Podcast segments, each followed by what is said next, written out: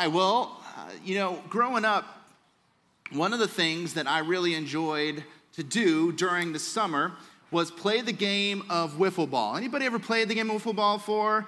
There's, you know, it depends on who you're playing with. You might change the rules a little bit, but it's basically the condensed version of baseball. And it's fun because these holes on the top make you feel like you can throw a legit slider or a curveball, and it goes up, it goes down, you know, sideways. Uh, it's awesome. And then you've got uh, an, an, easier bat to swing. And so uh, from the ages of like 9 to 15, I spent so much of my summers playing the game of wiffle ball with friends. And being from Massachusetts, you know, we would try to find a field with trees in left field to, to simulate uh, Fenway Park and the Green Monster. We would get the newspaper, look at the stats, and we try to be those players. It was awesome.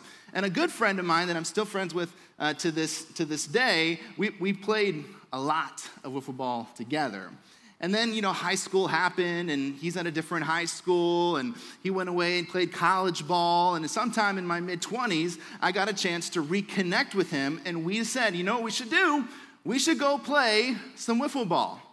And, and somehow in my mind, I thought, well, this is gonna be fun. We've done this many, many times. Well, he crushed me. It was painful to the point where I had to swallow my pride, shake his hand, and say, well, that wasn't as fun as it used to be. The reason for this is because he continued to play and I stopped. He got better and I got a whole lot worse. You see, isn't it interesting in life how that works? Where it doesn't, it does, it takes no effort for things to get worse. See, I, can, I think we can all agree that without effort, relationships begin to fall apart. This same thinking, you could take it to your finances that if you just take your finances and you set them and forget them, eventually you're going to have a mess to deal with. Physical health, mental health, if you just set it and forget it, eventually you're going to have a mess.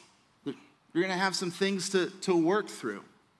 And this same thinking can be applied to a relationship with Jesus.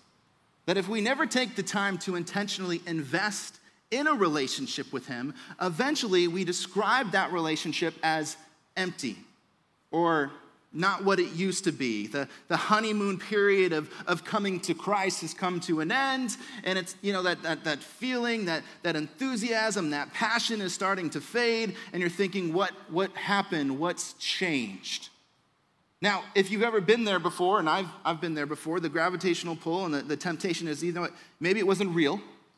Maybe, maybe I, it, I didn't really have a genuine coming to Christ, so I just left and I figured out something else to do. Or you sit to yourself, you say to yourself, something needs to change. I need to get to work. I need to do some things differently. But, but the temptation in that moment is, is to be confused because the gospel message is that we're saved through grace not our works. And yet, when the relationship stalls out, the gravitational pull is to stop and say, Well, I need to go to work. How, how does that work? Because I thought Christianity was different. That I didn't earn a relationship with God and that, that I'm defined by what Jesus did, and it's not about works. And yet, now to grow in a relationship with Jesus, it becomes about works. So, how do I deal with this tension? I think it can be resolved in this way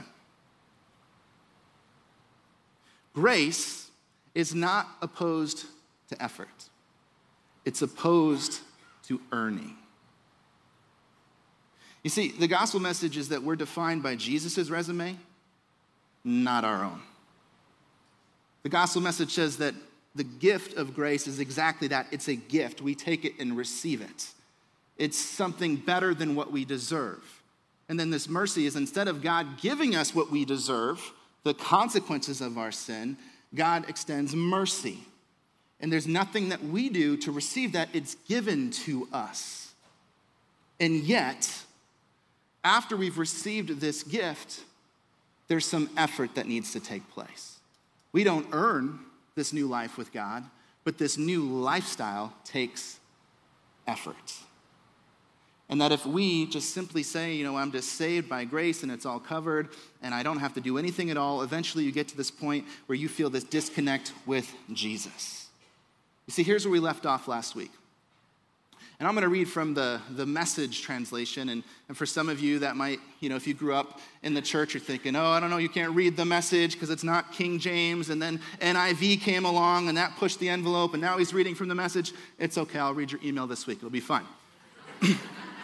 so I enjoy the message because it's just crystal clear and there's this passion and enthusiasm that comes along with it. So it says, So come on, let's leave the preschool finger painting exercises on Christ and get on with the grand work of art and grow up in Christ. The basic foundational truths are in place. Turning your back on salvation by self help, meaning again, we're defined by Christ's resume, not our own, and turning in trust towards God, the repentance, changing our mind about who He is and what He's done. And then baptismal instructions. We respond by publicly displaying our faith in Christ, laying on of hands. We're sending people out into ministry. Resurrection of the dead, that one day our bodies are restored. We're new creations. There's something to hope for in Christ. Apart from Christ, there's eternal judgment, and that we'll be judged by our own works and not Christ. God helping us, so we'll stay true to all of that, but there's so much more. I love this. Let's get on with it. And so, Hebrews, as I said last week, was written by Hebrew to other Hebrews, telling Hebrews to stop acting like Hebrews. And this was simply because uh, the, the gravitational pull for all of us is to always go back to what's familiar and comfortable that the moment they were challenged to follow after Jesus and persecution started to take root within their communities, like I could go back to uh, uh, rituals and the religion that's comfortable to me, or I could follow after Jesus and I might get stoned.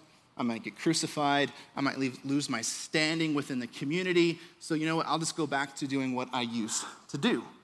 And so, the message that we looked at last week is simple, but it shouldn't be overlooked in that we long for depth, but often settle for shallow. And so, what's interesting to me is that historically we can go back in time and we can see that at one point humanity communicated through symbols before we developed language. And yet, many, many years later, how are we communicating? Through symbols.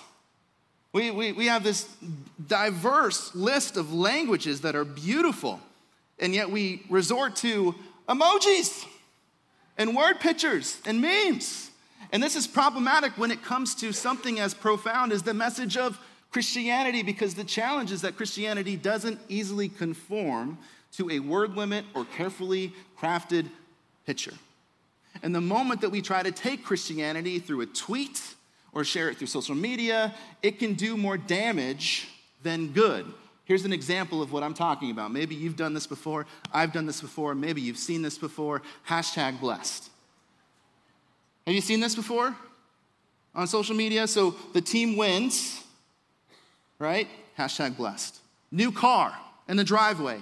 Hashtag blessed. My favorite is the beach shot, only the toes. Listen, feet out of, of the human body. Why we choose the feet, I don't know. But, but it's just the feet shot with the ocean in the background. Hashtag blessed. You know, the beautiful family shot, okay? Uh, you know, forget moments before that. Everyone was like on top of each other arguing, you know, but for three seconds, everybody smiles. Cheese, hashtag bless. You get the job, you get the career, you move into the new house, hashtag bless. Now, what that communicates to those on the other side of it is well, maybe I'm not blessed because I don't have the career, I don't have the perfect family, I'm not chilling on the beach. So, does that mean that I've done something wrong when it comes to my standing with God?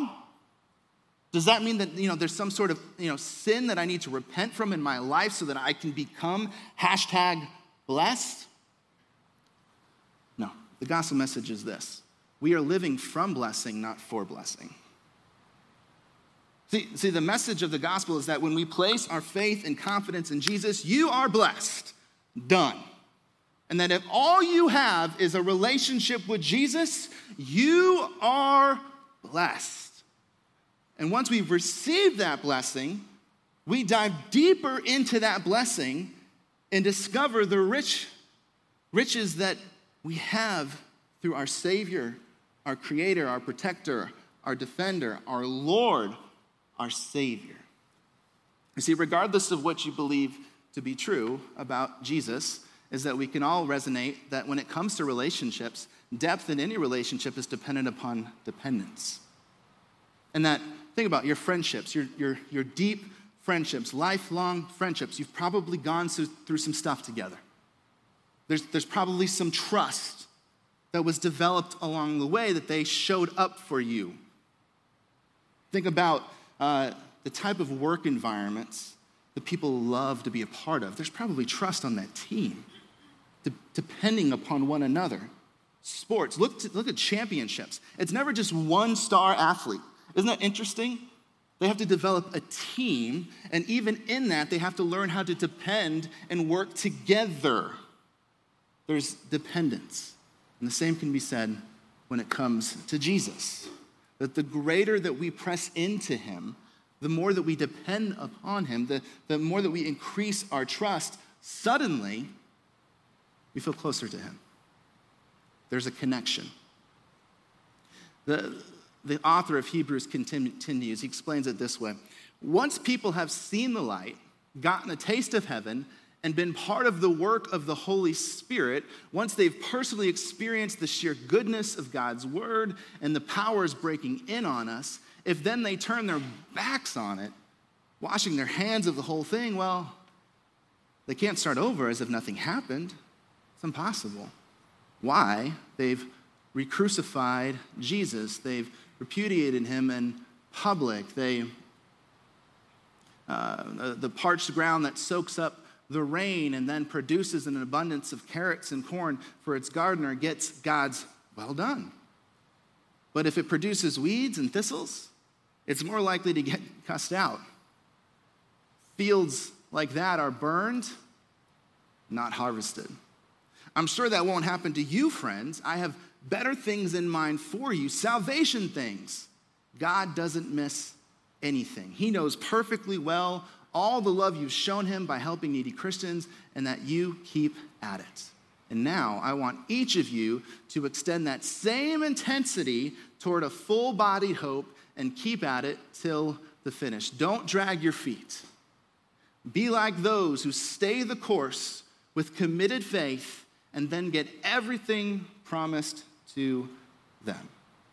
I'll share that last bit in the NIV for those of you that are kind of freaking out inside right now. Uh, we want each of you to show the same diligence to the very end so that what you hope for may be fully realized. We do not want you to become lazy. Remember, it takes no effort for things to get worse. And so, it's, it's not effort to earn, it's effort to grow. That's what we're talking about. So, what does that look like? In this series, today we're going to talk about private disciplines. Next week, we're going to talk about the circumstances that we experience and how that grows our faith and trust and dependence, relationships, practical teaching. And then in the last week, we'll talk about personal ministry. But the author of Hebrews, he continues, he says, We do not want you to become lazy, but to imitate those who through what? Faith and patience inherit what has been promised. And then the author goes on to, to talk about Abraham.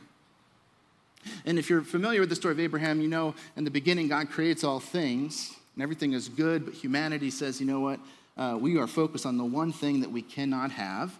And in disobedience, humanity chooses not to trust God, and sin enters the picture and messes everything up. First family explodes. Things get so bad that God has to hit the reset button and floods the earth. Some time goes by and he says, Listen, I don't create people and abandon them. I've always got a rescue plan. There's a plan of redemption, and that plan of redemption extends through Abraham. And through his lineage, God is going to reach many, many, many, many people. But Abraham does the math and says, I don't know how this is going to work because my wife, well, she's up in the years. And so he tries to take things into his own uh, control and tries to, to accomplish this promise through his own effort and work and through a, a process of, of trusting God, eventually, the great reward that Abraham discovers is ultimately God.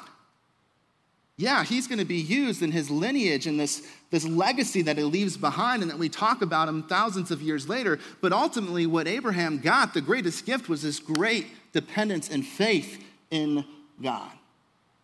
And that's what these growth catalysts are designed to do drive us towards trust and dependence in Him. What they do is they change who and what we trust. Just like in him, Abraham's life, God took him through a season, things began to take place, and the outcome of that, it began to change who and what he chose to trust. You see, the discipline of study changes who and what we trust most. When we spend time in, God's Word, studying it, understanding it, it begins to change where we place our faith, trust, and allegiance. Now, discipline is one of those words, depending on your childhood, maybe there's something within you that's just, okay, ugh, discipline wasn't healthy in my household. So there's a little bit of shock when you see that word, discipline. But discipline, and the way that we're talking about, is a training. And through that training, it produces uh, a changing character, it changes a pattern of behavior. Again, not to earn, but to grow. Paul talks about putting off the former self, the old self, and embracing the new self. Now, there are many different types of discipline that one could use, and we're talking about some of the private disciplines we see within Scripture today. But I think it's important to talk about that in Christianity, I see this growing trend that we approach it like a potluck. a lot of options out there when it comes to spirituality. And so, what, what happens is we like a little bit of this, so we, we like the New Age philosophy, we like some of the mysticism, and we're going to pull here and take that here, and we're going to blend that into biblical Christianity, and that's how I'm going to experience God. Now, as a church, if we're going to be a church that is one that's known for its hospitality, hospitality is, is not just about setting an environment to welcome people, hospitality is also being open to other people's ideas and thoughts. That's true hospitality. And so, if you're here today and you have a different perspective on some of that, I'm glad that you're here and I'd love to have a conversation. But here's where my anchor sets. Some of you have different ways of connecting with God. I'm always going to drift back to the Word of God. Well, I, I do this thing where I get away in nature and I clear my, okay, great. But, you know, would you get lost in the woods? If you get lost in the woods without a compass, you're going to be in trouble.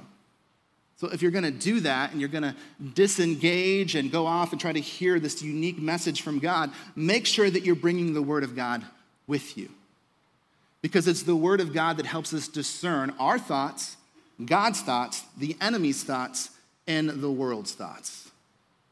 Hebrews explains it this way For the Word of God is alive and active, sharper than any double edged sword it penetrates even to dividing soul and spirit, joints and marrow. It judges the thoughts and attitudes of the heart. Um, occasionally, my wife trusts me enough to go grocery shopping. And when I go grocery shopping, she leaves, uh, she gives me a list of things that I'm supposed to get. Now, I am the one in our relationship that often buys things not on the list because I just go and, oh, that looks good, or I haven't tried that before. But she's also very specific about brands and the, the type of food that she buys so that we're not just consuming a bunch of junk at home. And so every once in a while, I'll find myself at the grocery store about to extend to grab that thing that I know that my wife is gonna, gonna see the look in my eyes when I come through the door. It's like I hear her voice in my head.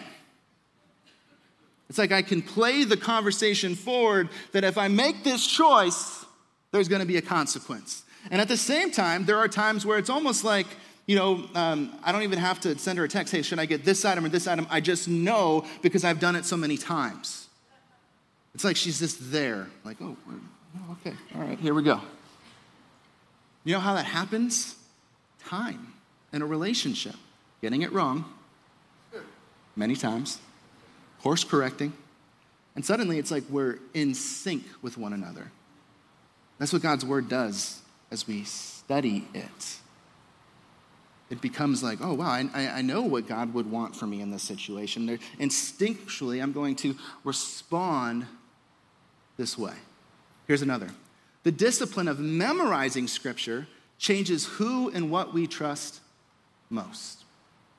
So if we go to uh, chapter 11 of Hebrews, there are many examples of, of those that by faith accomplish great things for the purposes of God, incredible things. So we have examples of, of people, but then towards the end of the chapter, we have uh, an example of a moment, an historical moment where faith was demonstrated. By faith, the walls of Jericho fell after the army had marched around them for seven days. Now, it was essential for Israel to conquer Jericho to take possession of the promised land, to, to set forth in, in motion what God had promised and said he was going to do. It was, it was essential. Sometimes when I watch uh, sports, I enjoy on ESPN, they have this probability tracker of the probability of that team winning the game. So it's like as things go on, it goes 50, 60, 70%. If that existed during this time, the probability uh, for God's people uh, overcoming what was ahead of them, not very good. I mean, the, the team was a, was a bunch of untrained men that had been wandering the desert for like 40 years. Like, this is what we have, and here we go.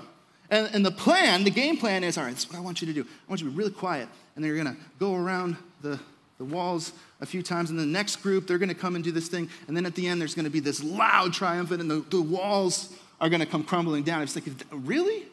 That, that's the game plan? Yes. That's, what, that's what's going to happen. And so by faith, they trusted God's instructions. And by faith, uh, God led them to victory. And out of this came a generation, unlike the generation coming out of Egypt, a generation that was marked with faith and enthusiasm for what God might do. And so in the sports world, after such an account takes place, right, they interview the different sports players, like, you know, and they're like, I got to give all glory to God. And they do this whole thing, like, all right, you know, I'm one with him. And then they say, well, tell us a little bit about what, what led to your success. Well, if they were interviewing Joshua, this is what he would have said. Keep this book of the law always on your lips. Meditate on it day and night so that you may be careful to do everything written in it. Then you will be prosperous and successful. See, in that moment of, I'm not really sure how this is going to work out, and you're looking at the, team, I'm not sure how this is going to work, the team, the instructions, it was by faith. This was, this was a discipline that had been developed. But the word of God was this on the lips of this leader. Again, the discipline of memorizing scripture changes who and what we trust most. Uh, I have the privilege of hanging out with some guys on, on Wednesday morning. This week it came up uh, about what wouldn't it be nice if God could just audibly tell us what we need to do in life? And I'm a big fan of uh, football. And so uh, my mind drifts to that on the field, there's a couple of players, and they have this green sticker on the back of their helmet. And those are the players that get direct access to the coach. And so they can have a conversation up to a certain amount of seconds before the ball is snapped. And I'm thinking, man, if it could work with God in that way, that'd be amazing. I'd be like Peyton Manning up at the line of scrimmage, scrimmage calling audibles, like Omaha. You know, like God just whispers, hey, your daughter's bringing a man home. Uh, he's a vegetarian and he's a Bills fan. I'm going, Omaha! Omaha! Not gonna happen. You know, like you're gonna make a financial decision, right? And God's saying, no, I wouldn't do that. So you're just like hand checking to your wife, like, nope, not gonna do that. It'd be amazing. And yet, God says, hey, but listen, um, here's the deal there's like 66 books that I have communicated, and you probably haven't figured it out all yet. And so I've given you everything that you need. And the more that you study it, the more that you commit it to memory, it's like we're having a conversation all day long. Here's another the discipline of, of prayer changes who and what we trust most. You know, before I go, me, I said vegetarian, and every time I throw out something, inevitably I'm going to have someone in the lobby say to me, you know, I'm a vegetarian. Listen, I got nothing against vegetarians. In fact, last week I said, go buy land in the state of Montana. And someone from the state of Montana was here. And so they're at the con- like, hey, what do you, what's up with Montana? I'm like, I just chose a state with a lot of land. All right. Anyways, that one's free. Um, the discipline of prayer changes who and what we trust most. So there's several types of prayer within the scriptures. There's prayer of thanksgiving, which praise God that culturally that's still one of those prayers that you can do and not have there be issues. Like if you're around people that are not of faith or not God people or following after Jesus, usually you can say, Can we say, take a moment to say thank you? Or, or to have, you know, can we uh, grace, uh, you know, take a moment to say grace together.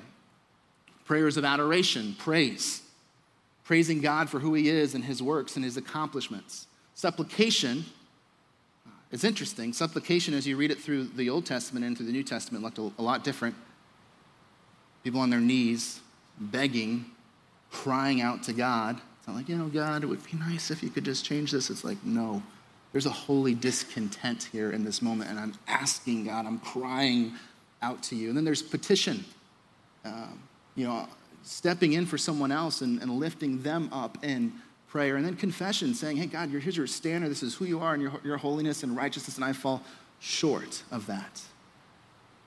Prayer changes us. Prayer changes lives. And if you look at the scriptures as an historical document, you would see that prayer changes history. They prayed, and then God moved. And the author of Hebrews reminds us that even Jesus made prayer a priority. During the days of Jesus' life on earth, he offered up prayers and petitions with fervent cries and tears to the one who could save him from death, and he was heard because of his reverent submission. And then James, who spent a lot of time growing up with Jesus, says this about prayer. He says, Is anyone among you in trouble? Let them pray. Is anyone happy? Let them sing songs of praise. Is anyone among you sick? Let them call the elders of the church to pray over them and anoint them with oil in the name of the Lord. And the prayer offered in faith will make the sick person well. The Lord will raise them up. If they have sinned, they will be forgiven. Therefore, confess your sins to each other and pray for each other so that you may be healed. The prayer of a righteous person is powerful and effective. I want to just share how I've experienced prayer to be both powerful and effective in my life as of late. But to do that, I have a little bit of a confession. I think sometimes people think pastors are like superhero Christians. It's like, and, and that extends sometimes to like the pastor's wife. Like they're, you know, June Cleaver, like just like the perfect Stepford wife, like, hey, how's everybody doing? It's great. Like our life is wonderful, and we just gotta connect and smooth in the lobby. And sometimes people think that, you know, pastors' kids, like we just, they're just never disobedient. They're like robot Christians programmed to do what their parents tell them to do all the time. And then we sit around the dinner table and it's like Bible trivia. Sure, Dad, I'll take uh, Old Testament theology for 400, please. As they're eating their chicken nuggets. Just all Jesus all the time in a pastor's household. Well, that's true. No, it's not. It's not. We're, we're, we're just as messed up. And we have struggles and we have problems in our life. When my wife and, and I started uh, dating, we very, very soon discovered how different we are when it comes to our devotions. So we would we go through a devotion together, and she's stuck on like the relationships. Like, did you read that story and how it affected that family? I'm like, no, I skipped over that to like the one thing I need to grasp and understand and put into practice. And so we we just didn't connect in that way. And so the, the pride within me was like, you do your thing, and I'll do my thing. And, you know, I, I wish I could say that, you know, our, our prayer life through the 10 years of life has been so rich. And, like, if we could just write a book, like, this is what you should do when it comes to praying together. But we, listen, I got to be honest. Prayer together is a new adventure for me and my wife. Because here's what happened. So I, I've shared, like, the, the roller coaster ride that it's been like as of late. I shared that last week. And so I said to my wife, you know, there's something that we are not doing that maybe we ought to do. And I'm a visionary, so I've got like a thousand ideas a day.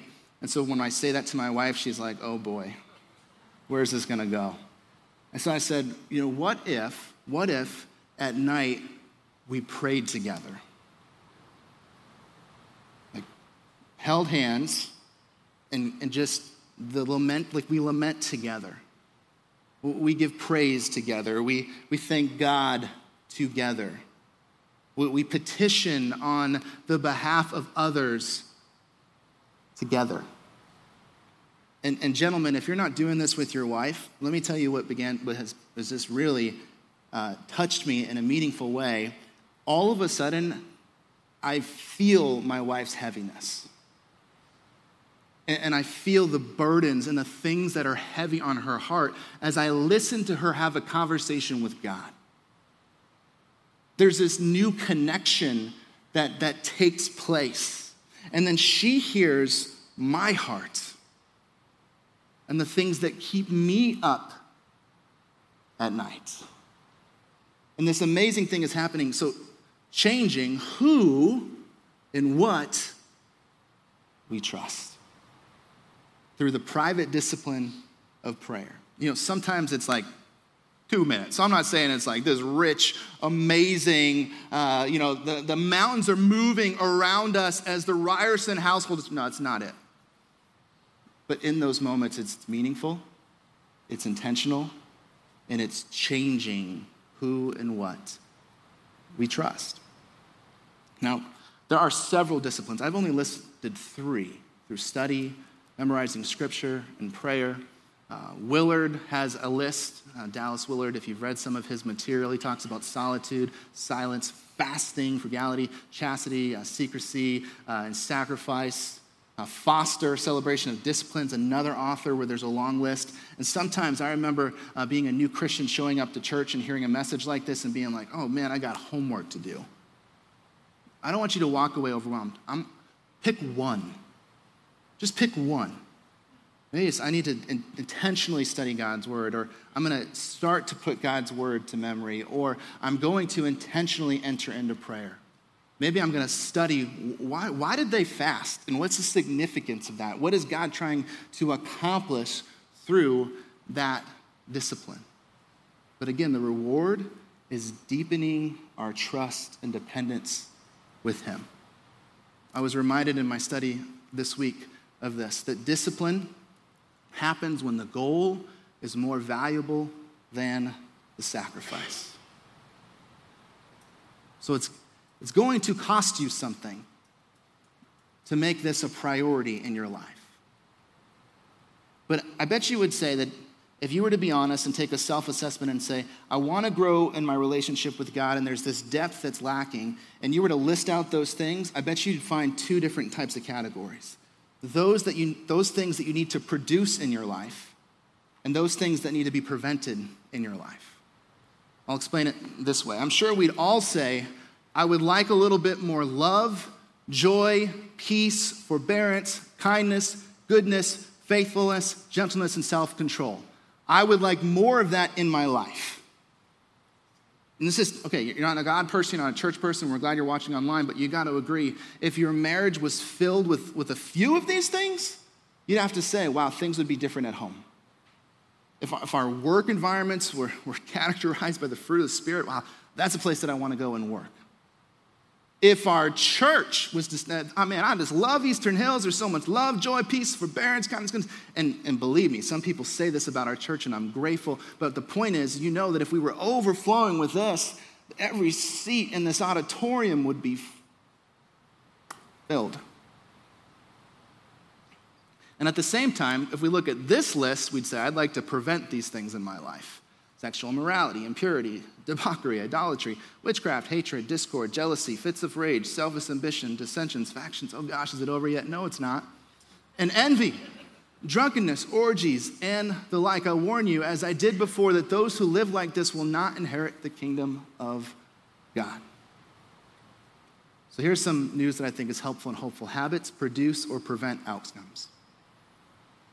These private disciplines have the capability to produce the outcome that you desire in your life love, joy, patience, forbearance, self control, a deep growing relationship with Jesus. And they also have the ability to prevent those things in your life that get in the way of your relationship with Jesus and begin to destroy the relationships that matter most to you. But it takes effort, not to earn, but to grow. So, years ago, I had a, a coach, Coach Watson. And when I was in Little League, I had developed this uh, scoop in my swing. And what would happen is every time I'd swing, the bat would hit like this uppercut, right? So he, he one day at practice said, this is what I'm going to do. He put a folding chair on home plate, and I said, I want you to, he said, I want you, want you to practice swinging down and through the ball. And I kid you not, every time I, I was just so frustrating, I can hear the dinging of just the bat hitting the back of the chair. And so I would go home and I would practice, and eventually, eventually, the swing changed. And I can still remember, and it wasn't even a game, it was a practice, watching the ball hit the bat and then fly over the fence. I mean, it's practice, and I threw my bat down like it was game seven in the World Series, like I had just arrived. But I share this because a couple things happened in this moment. One, as I got to experience something that I hadn't experienced before, but it also taught me the importance of habits and producing things in my life that I wanted preventing things in my life that I didn't want, and that I could trust my coach. That, that he saw something that needed to change, and I needed to trust him in that way. Our private disciplines in our life do exactly that. They help us experience a depth and a relationship with our Savior that we've not yet experienced. They prevent things in our life that we don't want there. They produce things in our life that we want, and they develop that trust and dependence that God is faithful and worthy of our trust. One pastor says it this way what feels like a sacrifice now will feel like an investment later on. This is the gospel. The author of Hebrews says, For the joy set before him, Christ endured the cross. In a moment, we're going to sing a song that we sung earlier, and that song is, is to help us think through what was happening on the cross. And so the sacrifice was Christ giving up his life, being physically beaten, spat upon, humiliated. That was the sacrifice. The investment was every person that would turn and place their faith and allegiance and trust in Christ in Christ alone. This is what's modeled to us through the gospel. So when it comes to following after Jesus, it might feel like a sacrifice, but it will feel like an investment later on. As the band comes up, I want to invite you to stand to your feet. Would you pray with me this morning?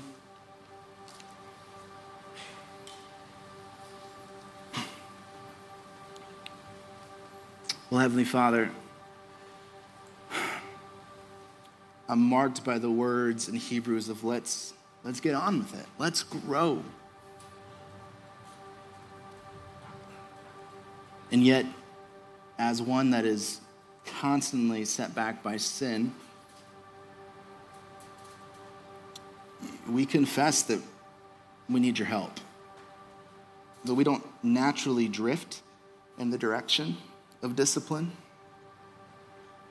So, God, we're grateful that the Spirit dwells within us. That you're not a God that's, that's 20 steps ahead, just like that we're trying to catch up with. No, you, you, your word says that you literally live within us. And that's just hard for us to comprehend, but it's true. God, I pray this week for those here today that you would give them the courage and strength to identify one of these disciplines and to help them see what it might do in their life if they took it seriously. And for those that showed up today that are far from you, would you help them to consider the words of this next song and the fact that your son laid down his life so that others could choose life. And would you give them the strength and confidence to do that today, to choose your son Christ as their Savior? Father, help us to be a church that is dependent upon you and you alone.